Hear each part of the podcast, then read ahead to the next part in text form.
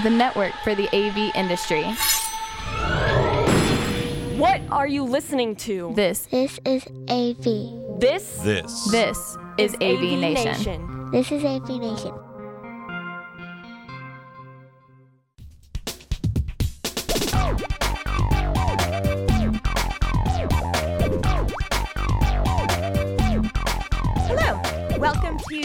XR Star, your monthly podcast where we talk all things extended reality and the metaverse.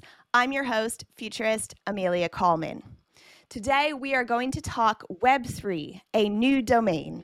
Web3 is a term that is getting thrown around a lot these days, especially when it comes to the metaverse, crypto, and NFTs. And it's sort of just been taken for granted that everybody knows what it means. But really, most people don't know what it means. So it's only been recently that I myself have been able to wrap my head around the concept. And so today, before we dive in with our guest, I just want to explain it a little bit and make sure that we are all on the same page. The first web, the first internet, Web 1, was a flat 2D internet. The sites are read only sites, and maybe there was a link and you could link through or click through to another website, but that was about it for interactivity. And then in 2004, we got Web 2, and this is when it started to become more interactive. This is when social media really started to take off, and we started to like, share, comment, subscribe, as well as curate our own feeds and pages. And this is when the big tech companies really started to realize the value of the data that we were giving them. And this is the birth of the data economy. And while on paper, no one person or company owns the internet, we all know that the people who own the internet are the people who own the data. So we're talking Google, Meta, Amazon, Microsoft, Apple. And this is known as the centralized internet because of the power that these big companies have over the internet, over us, what we see, what we hear, the news that we get told, what we think, how we vote. And so Web3 is a reaction against this. Web3 is a concept, it's an idea, and it's about people reclaiming the internet and our data. This is known as the decentralized internet, one in which we all own our own data and play a part in shaping the future of the internet. And this becomes possible because of blockchain technology. Blockchain is a digital ledger and it is public, it is transparent, and it is trustless. What this means is today we pay other people through banks because the banks take the risk and they do the trusting between parties for us. But now we have technology that does the trusting for us. So you've likely heard of the Sandbox or Decentraland or Earth 2. These are decentralized metaverses that exist today, and there are hundreds more currently in development. And this is where our guest comes in. Tom Barrett is the president and founder of Encirca, an ICANN accredited domain name registrar. And today, as we're recording this, the company has launched AltRoots, the first Web3 trademark search engine. AltRoots enables brands to secure their own Web3 internet address on the blockchain, ushering in a new era of the internet. Tom, thank you so much for joining me today. Thank you, Amelia. Um, I'm, I'm happy to be here today. Thank you for the invite. Um, and uh, take it away. Great. So before we jump into Web3 and learn about this big announcement, can you share a bit about your background and how Encirca came to be? Yes, well, as you mentioned, I'm a, a ICANN accredited domain name registrar, and I similar to a, a GoDaddy that maybe you're familiar with. I founded the business in 2001 outside of Boston, Massachusetts. We specialize in the regulated top level extensions such as .bank and .cpa, which require some custom engineering due to their strict eligibility requirements. And we started branching out into Web3 domain names several years ago. However, unlike the traditional Web 2, which has a high level of regulation, ICANN is the regulatory body for that, there are no regulations for Web 3 domain names. And that is why we launched AltRoots uh, this week. And our tool allows trademark owners to not only find exact matches of, of infringing Web3 domains, but also close similarities. So, for example, if you're a Microsoft, it would find Microsoft support.eth or Microsoft uh, with a misspelling uh, .eth. So our database today contains over 8 million domain names from Ethereum, Polygon, and Handshake uh, blockchains, and we plan to add more over the coming weeks. Amazing. So you touched on it a bit what Web3 domains are, but what does this mean for the future of the internet? So Web3 domains serve the same function as Web2 domains. They they map very user-friendly identifiers to longer uh, internet addresses. So in the case of Web 2, it was an IP4 or IP6 address. In the case of Web 3, are the cryptographic addresses for, for digital wallets, for example. And so that's the main use case. It's digital wallets, it's digital identities. And in the future, every consumer will have their own personal digital wallet. And this wallet will not just be for managing cryptocurrency and NFT collectibles like Bored Apes, but also as a single sign on and as a repository for personal data that a consumer might be willing to, to share, such as your medical history uh, when you visit a doctor in a foreign country. Wow, that's really interesting. I hadn't thought about it that way before. I know when we spoke last time, you had said I could even have my own name as my domain name in this new realm. That, that's right. So right now, if, if you're a, a Web two business like Encirca, I have Encirca.com. I'm really that's really branding two different businesses. It's branding my own business Encirca, but it's also branding.com, which is run by a private company called VeriSign. The future will be to stop branding that second company. And so simply get your own dot brand as a dot Encirca. and you can do that through Web 2 has a path, although it's currently not open for business, but you also could do that via Web 3 as well. So you might as well get it for your own individual name as well. Yeah, before talking to you, I had never even thought about that dot com that that was actually promoting another company, and um, and maybe that's not necessary in the in the future of the internet, which I love. So, is this going to affect any industries in particular or more than others? Oh, absolutely. So, on Web 2, they say if you're not paying for the product, you are the product. And so, I see another web browser war coming to capture the consumers who want to use Web 3 uh, for their digital identity, such as metaverse communities, which is, by the way, will become the new social networks. And that's why Facebook is investing billions, not only in renaming themselves, but also to pivot into Web3 technologies. So, one of the industries that will be impacted will be intellectual property and how people monetize intellectual property. And I'm not just talking about content creation like music and art, but also things like architectural drawings, software, patents uh, will all be disrupted by Web3. And so, one of my questions is because it's based on the blockchain and we understand it as being transparent and public, there's got to be a downside to that as well when we talk about the intellectual property and businesses going full on the blockchain. Can you explain a bit more about that and what your thoughts are? Oh, absolutely. So, to the way, uh, just to the way I explained blockchain to to my parents and older siblings, is that it is simply a, chain of ownership.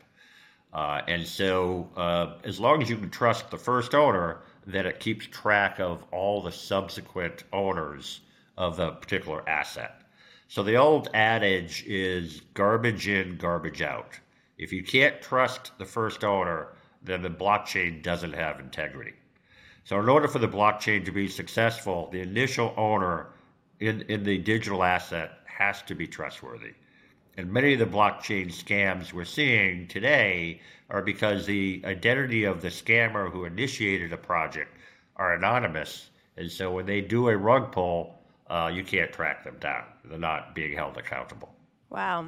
Yeah, that's really interesting. So are you seeing any industries arising around that that protection of the first initial person or is that what you guys do is is you verify that first initial person on the blockchain yeah there are definitely blockchains focused on high-end art and luxury goods um, that that will that as part of their value proposition are being very careful to vet for example who can list uh, certain things for auction uh, so christie's and sotheby's and folks like that our tool is also designed to help blockchains who are issuing Web3 domains to basically police their namespaces. So even though uh, it's it's immutable, and, and once someone has registered one of these names, you cannot force them to take it down. We're going to help folks like uh, Ethereum's ETH and Handshake and Unstoppable keep you know police their their namespaces against cyber squatters which in the end will help their their product as well. Yeah, that's another sort of you just brought it up that idea because it's not centralized. You know, you can't write Google's help desk and say this just happened to me, can you work this out? So, what do you think the the resolution of conflicts is going to be like in the web3 world? So, you know, the, the, the, the other adage here is if you don't self regulate, someone else is going to do it for you. And so, the worst case scenario is law enforcement or governments decide that too many consumers are getting harmed and they need to uh, impose some tighter restrictions on both cryptocurrency as well as uh, NFTs. And so, self regulation is going to be key. Uh, there are uh, organizations called decentralized autonomous organizations that allow different blockchains to self regulate. And it will really be incumbent on those communities to discourage uh, bad actors and the type of behaviors that really give their blockchain a bad name. Yes. Yes, we talked about DAOs on the last episode of XR Star. So if you are listening or watching and you're not sure what it is, you can go back to that one. So, a lot of our listeners and viewers are pretty knowledgeable when it comes to extended reality, AR, VR, MR, and everything else that goes with it. And I'm also hearing from my clients at the moment that they understand that there's this tipping point coming when it comes to XR adoption, both on the enterprise and the consumer level. And they're trying now to integrate the strategies within their culture, within their workforce, to make sure that they're at the forefront of this tipping point when it happens in a couple of years' time. So, what is your advice for people who want to be ahead of the curve or at least on the curve when it comes to making sure that their business is ready for Web3? That's a great question. As you said, as you've I think alluded to, the the XR and metaverse technologies are starting to merge with some of the decentralized technologies. So there's three basic advice if you're not already there. You need to own some crypto, open up a crypto account with folks like Coinbase, fund it with a few hundred dollars and start buying some crypto. Number two, buy a hardware wallet like Ledger or Trezor to hold that crypto or NFTs. So understanding how custodianship and self custodianship works is going to be key for Web3. And then, three, get ready for the next browser war. Install a, a privacy focused browser that resolves Web3 domains. The leader in this space is a browser called Beacon, B E A C O N, by a company called Impervious. And it utilizes a new type of DNS technology called DANE, D A N E, that allows you to do self encryption of your data. And so you truly have more privacy than any other browser that exists in the marketplace. And there are other browsers that are trying to do this, such as Brave, Puma, Aloha, but Beacon is, is far ahead of the pack. And then finally, if you're already doing all these three things, then you need to get more closely involved in a blockchain or metaverse project, join their Discord community, or, or join a, a, DAO, a DAO, and start participating in self regulation uh, of your favorite blockchain project. That is really clear and good advice. Thank you so much for sharing that. So, I did want to ask you though, because we are going through what the media has labeled the crypto winter. And I wonder if there's parallels that you are able to observe between what's happening right now with the birth of Web 3 and maybe what's happened before with Web 1 or Web 2. If there's any kind of big lessons that you think we should be aware of or, or could draw on from the past. Absolutely. The, the parallel to the, the late 1990s is are eerily similar. You know, I went through that phase. I launched an internet business. I started another one. I had to lay off a team. I joined another startup. I had to lay off a team. So I, I, I experienced the, the pain of the dot com crash several times. But let me say this there's been an enormous amount of intellectual energy invested in blockchain and continue to invest uh, the roadmaps extend for years, and they've been focused on solving problems with the current frameworks and economies, such as banking and content creation, like we mentioned before. And just like in the 1990s, not all of these efforts will succeed, either because they're a poor idea, or they have poor execution, or the principals simply ran out of money or enthusiasm. But there will be survivors who learn from those other failures and figure out the best business model and are able to focus their resources for success. And so you definitely just need to figure out which of your blockchain or metaverse projects fall into this category and, and stick with them. And without getting too personal, are there any blockchain or metaverse projects that you think we should all be looking out for or um, keep an eye on? So in, in, in, in my particular space, I'm in the domain name space. And what's happening here is there's about 1,500 different extensions managed by this group called ICANN. And about a third of those are what we call dot brands. So these are corporations like Deloitte and IBM that have discarded the dot com and simply decided to be dot IBM or dot Deloitte. So the there's only a few hundred of those right now because it's a fairly steep entry fee. There's $185,000 just to apply for one of these extensions. Uh, the window for applications has been shut down for 10 years. It's going to open up in another five. But again, $185,000 to apply. On the Web3, however, you can get your own corporate TLD for the cost of a Starbucks coffee. And so I see that as the next big wave.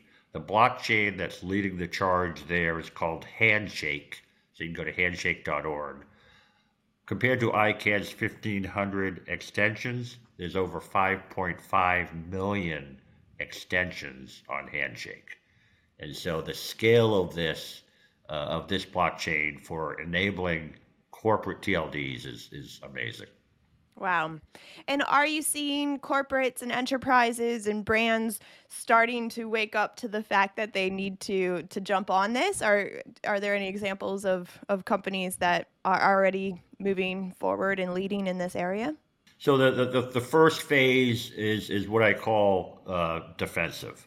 So brands are seeing the growth of, uh, for example, Ethereum's .eth, which which did even this crypto winter winter are doing tens of thousands of names per week in .eth.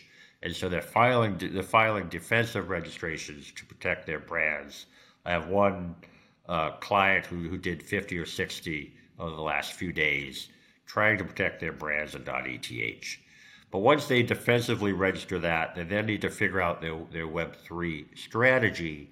And I believe that it's going to lead them to conclude that they'll want their own top level domain on Web3. That's how they will interact with consumers on Web3. Right. Okay. So, if you had to put a timeline on the adoption and development of Web3, what would that be? Are we looking at a future where Web 2 and Web 3 exist simultaneously? And do you believe that Web 3 will eventually overtake and eradicate Web 2 in the end? Uh, I do not think Web three is, are, is, going to eradicate Web two in the end. Uh, they will exist simultaneously. And, and, and for, for comparisons, there are still users of internet technologies that existed prior to the web that came out in 1994. So Gopher, uh, pre-web companies like AOL, Prodigy, CompuServe are still out there serving customers, even 25 plus years later. So the development of Web3 is is really part of an evolution that has spanned several decades. You know, for example, the concept of a permanent uh, digital identity is not new. Uh, I was working on it back in the 1990s, and some of you may remember Microsoft had a product called Passport, which was a, an attempt at digital identity. And again, that was in the late 1990s. So today's digital identity concepts build on those earlier efforts. Likewise, today's concepts of, of decentralization are, is an evolution from the peer to peer networks like Napster, LimeWire, Grokster, several of which, you, as you know, were, were shut down due to copyright infringements. The latest iterations are, are certainly trying to address some of the, the shortcomings of those earlier peer to peer networks. So engineers continue to whittle away at the problems that have existed in those earlier services and they'll soon start to fit together seamlessly. So, to the people who aren't paying attention, suddenly they'll all start to fit together. They'll think this has happened all of a sudden, when in reality, the development has been taking place for, for probably a few decades to get to this point. Sure. And in your opinion, what do you think are going to be kind of the milestones? Like a year from now, how will it be different from today? What will kind of the milestone of success look like in a year's time as maybe in five years' time? It's a great question. So, uh, you know, there's a, a, few public companies out there. You know, I've, I've always thought Coinbase, with its first mover advantage, was going to be a, a, the next Amazon. Obviously, they just announced some layoffs this week, uh, but I think they're going to survive. Uh, and so, when you start to see uh, more digital wallets uh, being created at a place like Coinbase, and as a public company, they're required to be transparent about it. You'll know that the, the market's starting to come back. And so a year from now, I would expect uh, Coinbase to be doing better than it is today.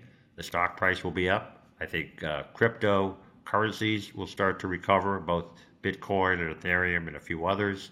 And so that's those are the milestones I would look for uh, a year from now to be happening. And any any ideas about five years from now? Wow. So uh, five years, you know, things as I say, things are not going to go away. But five years from now will be interesting. That's when ICANN is expected to start allowing new extensions, and and uh, they'll they'll come up against the fact that the that the Web three domains have already captured some of the strings that now people want in Web 2. And so we'll have to start addressing the collision factor between the two different namespaces, and then regulation, I think, will start to come into play. But it's not going to happen very fast. Um, but it'll, it'll be a fun time to participate in. And I'm just curious, why does ICANN have that cap and they're not selling for five years? I would think that if there's money to be made, they would be trying to make money. Well, no. Well, it, it's not a it's not a profit making uh, organization. They're a nonprofit in California. Gotcha. Uh, but their their mission is security and stability of the internet, and so rightly so, they're very cautious about introducing changes that might disrupt the stability. And stability is not just um, you know your website doesn't work anymore, but it's consumer confidence that uh, again they're they're not being scammed, that um, that their money is safe, that their data is safe, and as we as we're seeing, Web three is trying to already address the fact that hey maybe your data is not that safe, uh, but certainly their mission and security and stability they've done it well the last 20 years, and I, I think they'll continue to be cautious about introducing changes to the internet. And another kind of question like that, because I'm just still trying to wrap my head around the background a bit. So the dot com, a company owns that, and they make money every time somebody bo- buys a dot com. Is that how is that how that works? That's correct. So the, the company who has the dot com franchise called VeriSign, it's a public company. Uh, they re- originally received that contract. It was called Network Solutions back in the 90s. It was a government contract to, to run uh, some of the major top level domains. Today there are 1,500. So there are private companies running .ninja, .bank, .cpa, uh, .sucks. They're all private companies. Um, the biggest is a, a, company called Donuts that has over 400 extensions, uh, but there's also uh, operators of single TLDs like .club, .buzz uh, that are out there as well. So each one is a natural monopoly when it comes to the Web 2. They could be copied on the Web 3. Interesting, interesting. Thank you for filling in that gap in my knowledge. Um, so tell us a bit more about Altroot and what that launch means. So altroots.com is is the first time that a trademark owner can discover whether or not their trademark is available for registration on the Web3 domain namespaces or if someone else is cyber squatting it. And so uh, we bring together the three biggest uh, Web3 domain blockchains that are in existence today. So it's Ethereum, Polygon, and Handshake, over 8 million names. We have several more, such as Solana and Polkadot, that we'll be added over the coming weeks. And it allows a trademark owner to police, making sure there's no, no one trying to impersonate their brand or scam consumers and, and, and this is pretty key for the adoption of Web3 is that consumers trust the the brands that they see in those spaces. So we're enabling brands to to make sure that trust is in place. Awesome. Very cool.